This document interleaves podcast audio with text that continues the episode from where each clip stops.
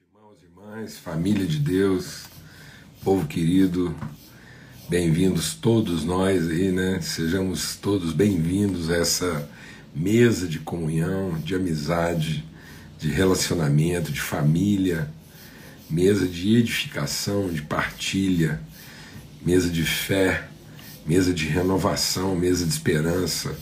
Amém, amados? Uma mesa preparada pelo nosso Pai, para que nós, como seus filhos, possamos comungar, repartir, é, testemunhar, manifestar virtude na vida uns dos outros.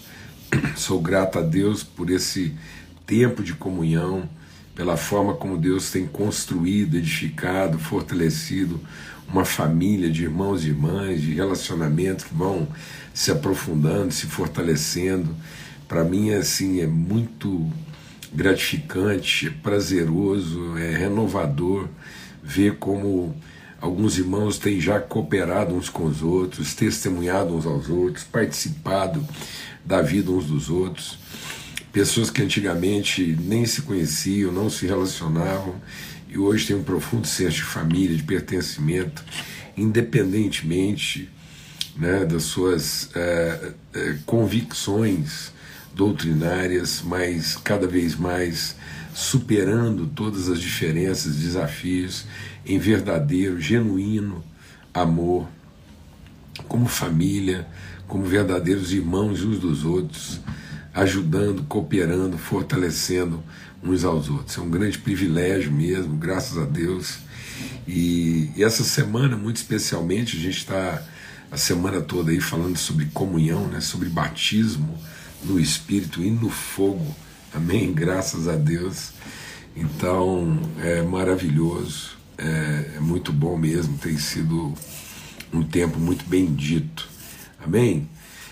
Louva a Deus pela honra né, de contar sempre assim com o empenho, a dedicação. Os irmãos estão sempre esperando aí chegar às 18 horas para a gente estar tá junto, ter esse momento devocional aqui, é, a viração do dia, Antigamente o povo chamava isso de a hora do Ângelus, né? Aquele horário que muitas pessoas acreditam que era o horário que Deus vinha conversar com o homem no jardim, né? E nós precisamos ter essas conversas mesmo, a gente precisa tirar esse tempo para conversar uns com os outros, especialmente quando a gente vai atravessar transições, né? fazer travessias, é, fazer cruzamentos, né, rupturas, passar por desafios de transformação. Então é muito bom mesmo a gente poder conversar. Nosso empenho aqui tem sido sempre no sentido de testemunhar, compartilhar o Evangelho de forma que ele seja aplicado aos nossos desafios de vida, às nossas rotinas, aos nossos enfrentamentos de família, de amizade, de trabalho, de ministério para que essa palavra revelada no nosso coração seja luz no caminho, né?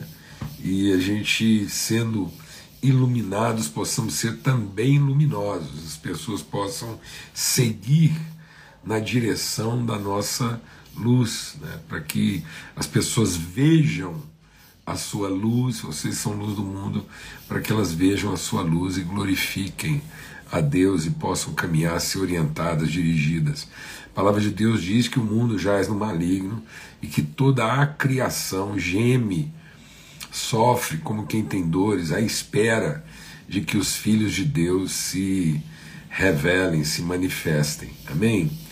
O Eliette, você está perguntando se eu estou em Goiânia ou em Minas Gerais. Na verdade, eu estou aqui no Distrito Federal, estou em Brasília. A gente está tendo aqui um encontro né, de líderes jovens aqui, é um encontro bem restrito, alguns irmãos que vieram se encontrar aqui, eu estou aqui em Brasília por esses dias, amém? Em nome de Cristo Jesus Senhor. Vamos ter uma palavra de oração e, e suplicar para que o Espírito Santo de Deus nos oriente. Hoje a gente quer compartilhar um pouco mais sobre essa questão do batismo no Espírito e no fogo e a gente vai estar abordando aqui alguns aspectos assim ainda mais desafiadores do que, que representa de fato a profundidade dessa comunhão no espírito né? e o que, que ela pode gerar é, em termos de sustentabilidade, né, de, de estabilidade na nossa vida, tá bom? Pai, muito obrigado, obrigado mesmo pela tua graça, obrigado pelo teu amor. Obrigado pela renovação da tua misericórdia, Senhor, em nome de Cristo Jesus, o Senhor. E mesmo em tempos de dificuldade, desafio, a nossa esperança não esmorece, ela não se vai, porque a nossa esperança é o Senhor. A nossa esperança é a certeza de que as misericórdias do Senhor se renovam cada manhã, são a causa, Pai, de não sermos consumidos, ó Deus e que o Senhor nos fortalece, ou nos instrui, que a tua palavra no nosso coração, segundo a revelação, a ministração do teu Espírito Santo na comunhão dos irmãos, essa palavra é suficiente para nos orientar, nos sustentar, lavar nosso entendimento, renovar a nossa comunhão contigo, limpar os nossos olhos, iluminar os olhos do nosso entendimento, Pai, no nome poderoso de Cristo Jesus, o Senhor. Amém e amém, graças a Deus. Então, eu vou. Alguém está perguntando aí se eu vou estar tá ministrando, compartilhando aqui em Brasília? Não. A gente não vai estar, tá, não. Só vamos estar tá mesmo assim, num retiro aqui nesse encontro. E não vamos estar compartilhando em nenhuma congregação, não. É, nós estamos compartilhando então sobre aquilo que é, foi profetizado né, pelo João e João Batista, né, aquele profeta que teve o encargo de ser precursor, né, de ser o anunciador da chegada do Cristo, teve esse privilégio. Ele diz: Olha, eu estou batizando com água aqui na perspectiva do arrependimento, para que a gente se arrependa. E se arrependa do quê? Se arrependa de ter vivido uma vida segundo a nossa própria vontade, segundo a nossa própria direção, nos voltarmos para Deus. E ele diz então que essa volta para Deus, nós vamos encontrar né, o sacrifício de Cristo, aquele que vem como Cordeiro de Deus para tirar o pecado do mundo. Então o João dá esses dois testemunhos a respeito de Jesus. Ó, eis aí o Cordeiro de Deus que tira o pecado do mundo. Então ele é o sacrifício vivo. Presta atenção no que a gente vai compartilhar aqui, amado. Então, o ministério de Cristo é em derramando o seu sangue como cordeiro pascal, como sacrifício vivo, como sangue de um justo, um, um homem puro, dando a vida pelos seus irmãos, esse sacrifício de Cristo na cruz, ele, ele nos reconcilia, ele nos coloca novamente em condição de cumprirmos o desígnio, o propósito original de Deus para a vida do homem, o propósito do qual nós nos rebelamos e também que não seria possível cumprir sem um novo nascimento, sem um novo entendimento. Então, nós estamos mortos em nossos delitos e pecados. Então, qualquer coisa que a gente fizesse enquanto estávamos mortos em pecado, nada disso ia funcionar realmente. Então, todos sobrevivíamos da misericórdia de Deus. A misericórdia era a causa de não sermos consumidos. Não há ninguém bom, não havia quem buscasse a Deus, nenhum sequer, não havia nenhum justo. Então, o sacrifício de Cristo proclama, declara, pronuncia, estabelece, determina liberdade a todos que estavam em cativeiro de ignorância, pecado e condenação. Então não era possível. E aí, ele também derrama sangue, mas ele também entrega o seu espírito. Então, Jesus derrama o seu sangue na cruz, como oferta, como sacrifício, como pagamento da nossa liberdade, mas ele também derrama, ele sopra, ele entrega o seu espírito. Para que esse espírito, agora, da parte do Pai, seja enviado sobre todos aqueles que, tendo sido perdoados, poderão agora ser orientados pelo Espírito Santo de Deus ao propósito de Deus para a nossa vida. Então, o João Batista para arrependimento, para que a gente possa ser perdoado e, e limpo do pecado, para que, tendo sido perdoado, a gente possa entender que nós não estamos mais cativos, prisioneiros, nossa liberdade foi declarada, mas agora os olhos do nosso entendimento, segundo a palavra, a palavra de Deus lava, limpa o nosso entendimento, ilumina os nossos olhos, para que nós possamos, segundo o testemunho do Espírito que testifica com o nosso Espírito, sermos guiados por esse Espírito Santo, sendo formados segundo a vontade de Deus. Então há um homem interior sendo formado agora, é um novo homem, uma nova natureza, um novo entendimento. Uma pessoa, então, a, a, a conversão, o arrependimento, a reconciliação com Cristo, não é para que o velho homem seja agora ajudado a não cometer os erros do passado e possa consertar uma vida errada. Então o sacrifício de Cristo é para consertar uma vida errada. É para finalmente a gente poder sepultar esse homem velho e ser regenerado, gerado de novo, segundo aquilo que é o propósito eterno de Deus pelo seu Espírito, segundo a sua palavra. Então ele proclamou, ilumina os olhos do entendimento, agora ele conduz, ele orienta, ele dirige, ele leva a liberdade do que estavam oprimidos. Então, agora, além de não ser mais cativo, eu não sou mais oprimido, eu não sou mais pressionado, eu não sou mais condicionado, eu não sou mais obrigado a viver de acordo com o pensamento e a forma de vida desse mundo. Então, um filho de Deus ele não está obrigado, ele não está pressionado, ele não está oprimido. Então, muitas pessoas pensam: ah, mas nós estamos no mundo, então enquanto estamos no mundo tem que ser do jeito do mundo. Então, a gente fica pedindo que Deus nos abençoe para que a gente possa sobreviver no mundo enquanto nós esperamos ir para o céu. Não é nada disso.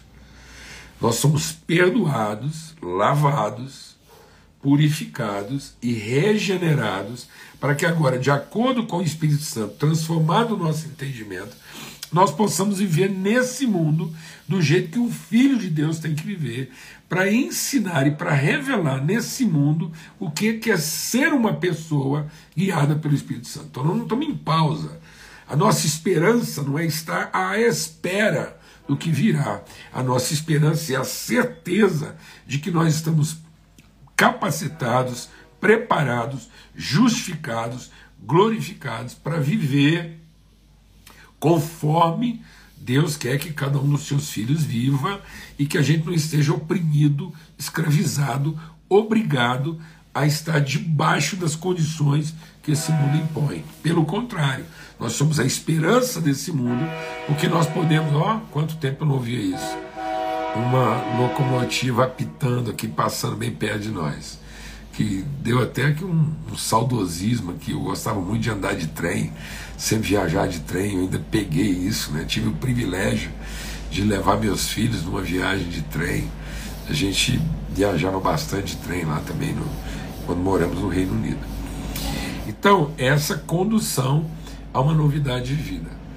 Então é essa comunhão com Deus que vai nos levar também à comunhão uns com os outros, de modo que a gente possa gerar, a gente possa construir uma comunidade de irmãos que represente para toda a humanidade a esperança e a referência do que é um povo sendo orientado. Então não é para a gente segregar. O Espírito Santo é para que a gente viva uma vida segregada da sociedade. Não. A, a, o Espírito Santo é para que a gente não, não, não tenha direito dentro da sociedade de fazer nossos cultos. Então o Espírito Santo não é para que eu que eu estabeleça dentro da sociedade um perímetro de direito religioso. Então a gente pensa que liberdade é cada um ter na sociedade um perímetro definido, onde ele põe um muro, uma parede, e cada liberdade é cada um ter o seu perímetro de direito de fazer o seu culto à sua divindade. Não, mas onde está o Espírito de Deus? Aí a liberdade, porque agora eu entendo que o meu papel aqui não é garantir a minha liturgia, nem o meu direito religioso, mas eu estou livre, livre de qualquer pressuposto, livre de qualquer paradigma, livre de qualquer imposição, livre de qualquer controle institucional religioso, para criar uma comunidade de homens e mulheres, pessoas livres, que, que não se deixam dominar e oprimir por qualquer sistema que seja, e vivem de maneira plena, revelando para toda a comunidade na qual eles estão inseridos como é que é ser a pessoa que Deus nos fez para ser aqui na Terra, em todas as áreas. Em todas as áreas. Então nós somos exemplo em todas as áreas. Então nós somos o padrão, a referência dos que creem. Nós somos a luz desse mundo e somos o sal dessa terra. Então nós somos colocados lá na sociedade para tornar a cidade habitável, para que a cidade não ande mais em trevas. Então nós somos a luz da cidade em todos os seus assuntos. Então onde a cidade que tem uma igreja estabelecida lá, ela não está mais escravizada, porque agora a igreja é referência para todos os assuntos na vida da cidade, porque essa igreja vai inspirar a cidade a conhecer o propósito eterno de Deus para a vida de todos os homens e mulheres que vivem ali, de modo que todas as famílias que habitam aquela cidade serão abençoadas a partir da família de Deus que vai instruir, orientar, inspirar e trazer revelação. Então isso não é possível se nós não tivermos comunhão uns com os outros. Quanto mais a igreja está segregada, menos ela tem condição de cumprir o seu propósito. Então, para que ela possa inspirar a cidade, ela vai ter que ter ela vai ter que ter a segurança do Espírito Santo.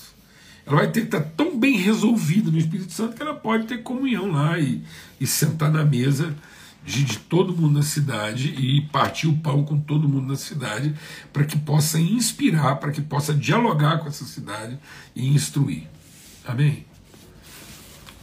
Em nome de Cristo. Por isso que Jesus comia com publicanos e pecadores.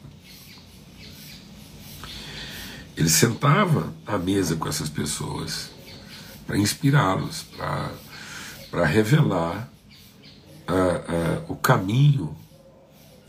Então o Espírito Santo é que nos dá essa Então nós estamos batizados nesse Espírito. Nós somos selados. Esse Espírito testifica com o nosso Espírito que nós somos filhos de Deus. Então nós não precisamos viver em medo. Não temos que ter medo de que alguém vai nos proibir, alguém vai nos impedir, qualquer que seja a situação. A situação é favorável, desfavorável, e, e é, em qualquer que seja a realidade, nós estamos livres para ser a pessoa que nós somos e inspirar. As pessoas estão tratando a gente justamente, as pessoas estão tratando a gente injustamente, isso não muda, porque nós estamos tão bem resolvidos que a gente, pelo poder do Espírito, continua em comunhão com o Pai, comunhão com o Filho, comunhão uns com os outros, e somos essa. E aí todo mundo que encontrar um filho de Deus na cidade, independentemente do grupo devocional ao qual ele pertence, todo mundo que encontrar um filho de Deus vai ter encontrado Deus, porque todo mundo que vê o filho, vê o Pai que o enviou. Amém?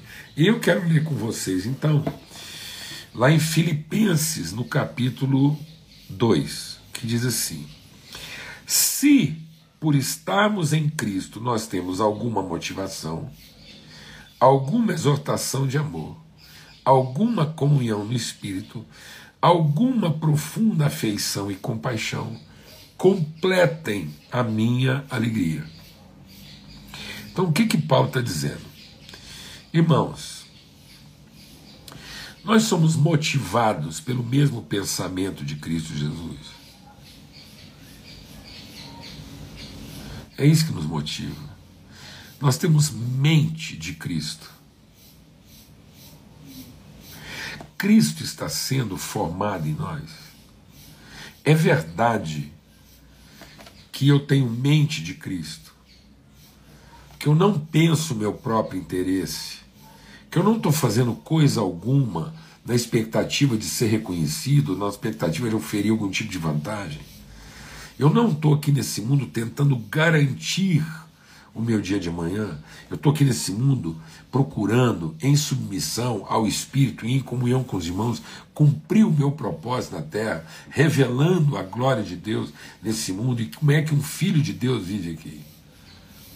Então, essa é a nossa motivação em Cristo. A mente de Cristo. Então, o que está me motivando não é minha carência. O que está me motivando não é, não são os meus medos, minha insegurança, não. O que está me motivando é porque, segundo a palavra de Deus, essa palavra de Deus aqui, ela não alimenta minha expectativa do que eu ainda não sou, mas ela alimenta, ela orienta, ela testemunha, ela referenda, ela patenteia, ela, ela evidencia a pessoa que eu já sou em Cristo. Eu medito nessa palavra para aprender a pessoa que eu já sou. E ele diz assim: e mais, o amor de Cristo, o amor de Deus nos exorta então é o amor de Deus que, que, que, que baliza, que referenda, que delimita. É o amor de Deus. Ou é minha cobiça? Então, o que, que me motiva é a minha carência. O que, que coloca limites na minha vida é a minha cobiça. Então eu tenho que me converter a Cristo. Eu não nasci de novo.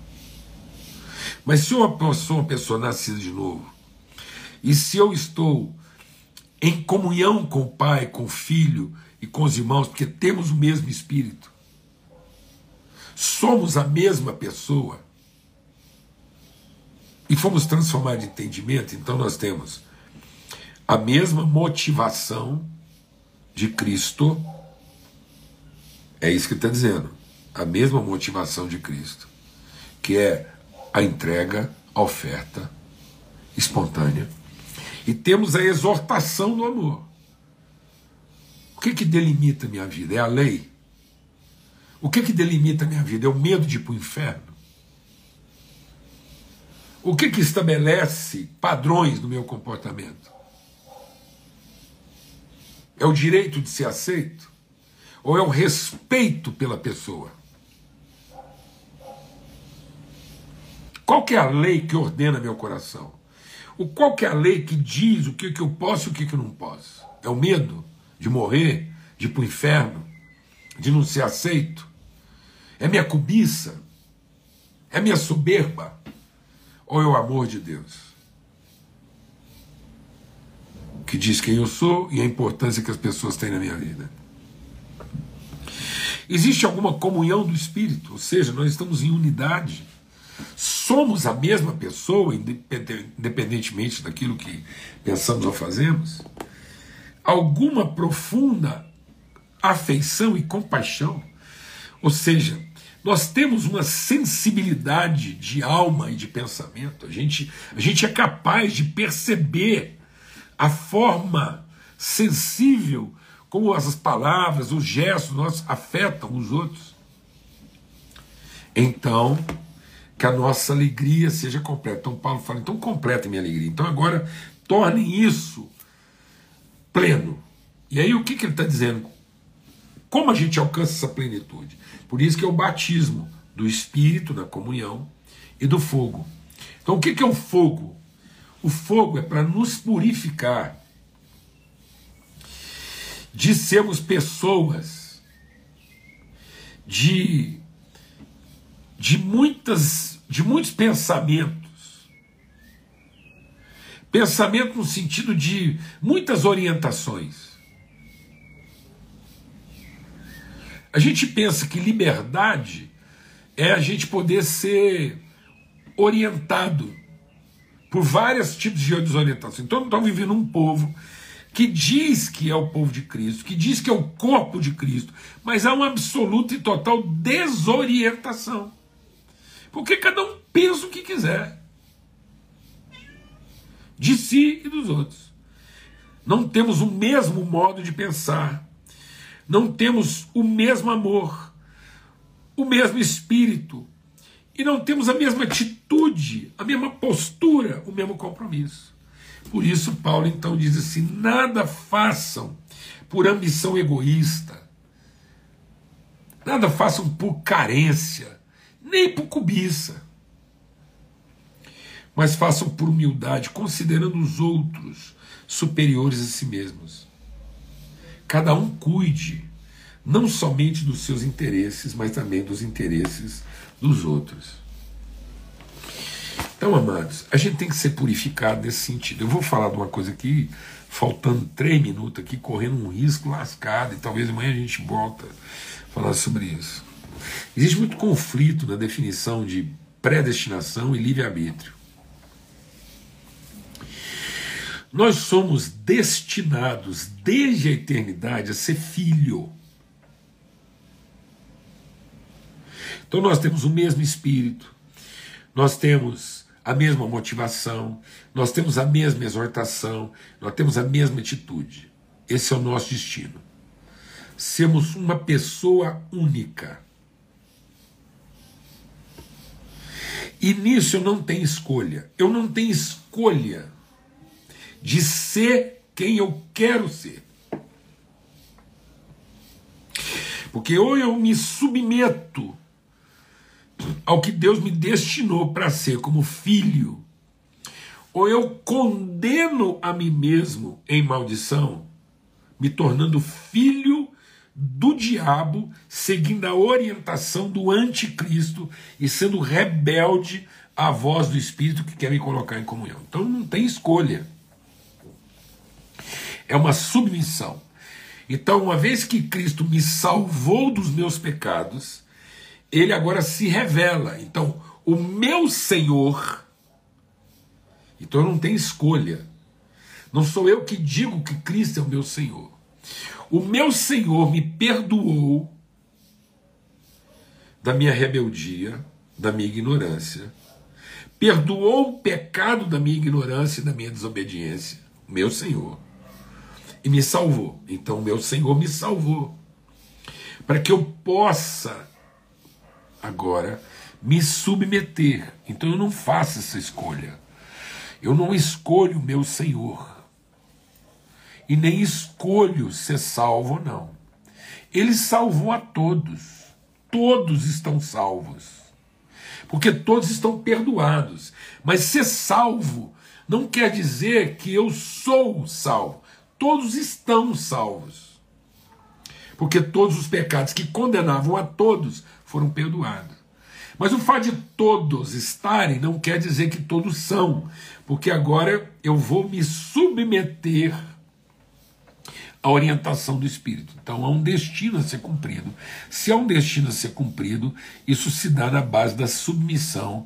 Eu não tenho escolha, eu não tenho escolha do que, que eu quero ser. Agora, uma vez filho, nós temos liberdade de escolher a forma de expressar de testemunhar.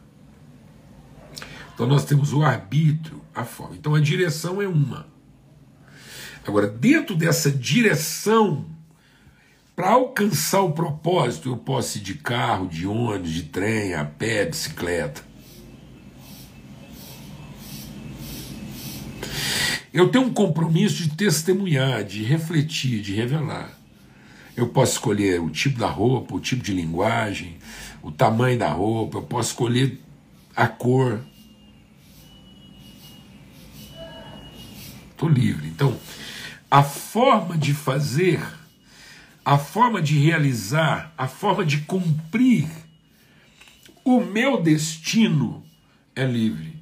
Mas o meu destino e o propósito da minha vida não é livre. Por isso, a comunhão me limpa das formas de pensamento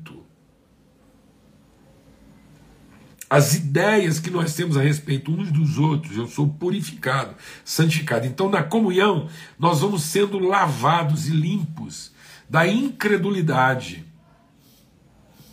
Nós vamos sendo lavados e limpos da, da, de duvidar de quem o outro é.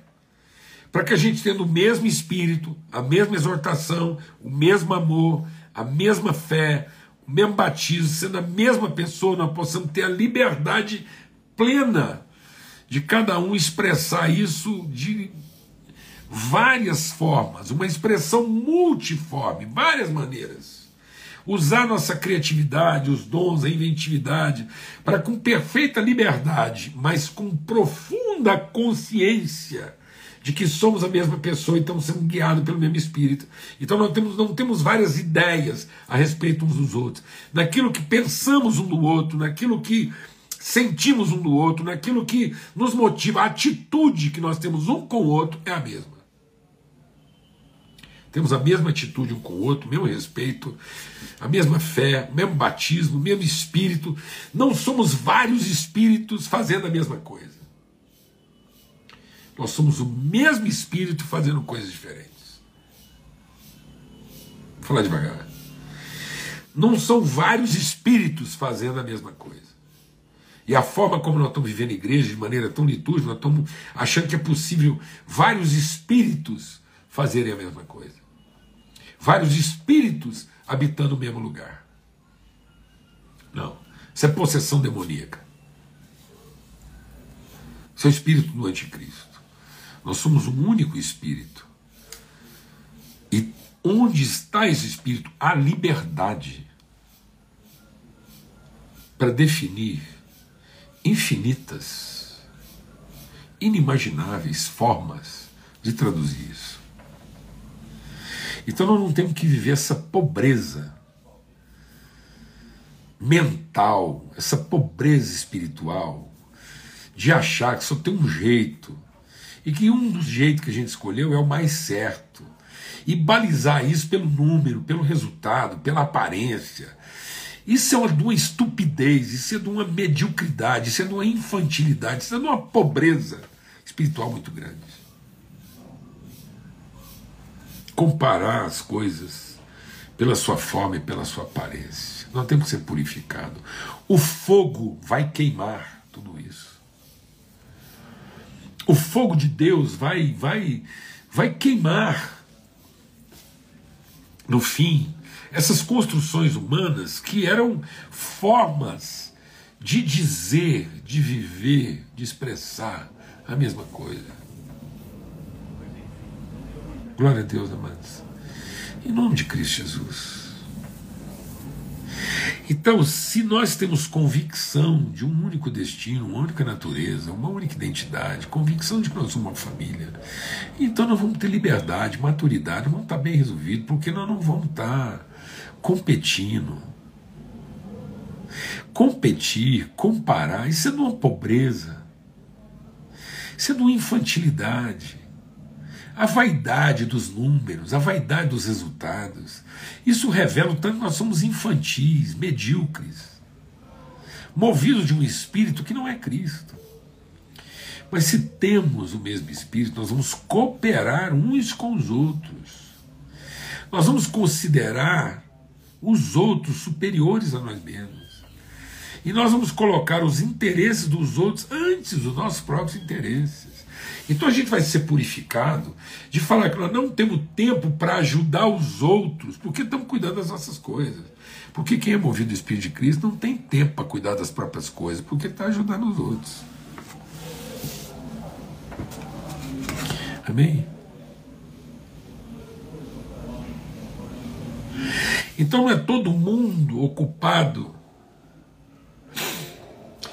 não é todo mundo ocupado fazendo a mesma coisa, enquanto todo mundo tem uma motivação diferente. É todo mundo disposto a cooperar um com o outro nas coisas que nós estamos fazendo, que a nossa confiança e esperança não está naquilo que nós estamos fazendo, mas nós temos esperança de que através daquilo que nós estamos fazendo, as pessoas entendam que nós estamos motivados no mesmo espírito e por isso, para que isso aconteça, nós somos purificados da ansiedade, da cobiça, da vaidade, da soberba e colocamos os interesses dos outros à frente dos nossos próprios interesses. Amém. E mais do que fazer junto, a gente passa a cooperar um com o outro naquilo que o outro está fazendo. Em nome de Cristo Jesus, a paz do Senhor seja sobre todos, a graça bendita seja renovada nos corações E até amanhã, se Deus quiser. As moscas estão entrando aqui por conta da luz, eu vou ter que parar. Um forte abraço para todos, fica na paz, até amanhã.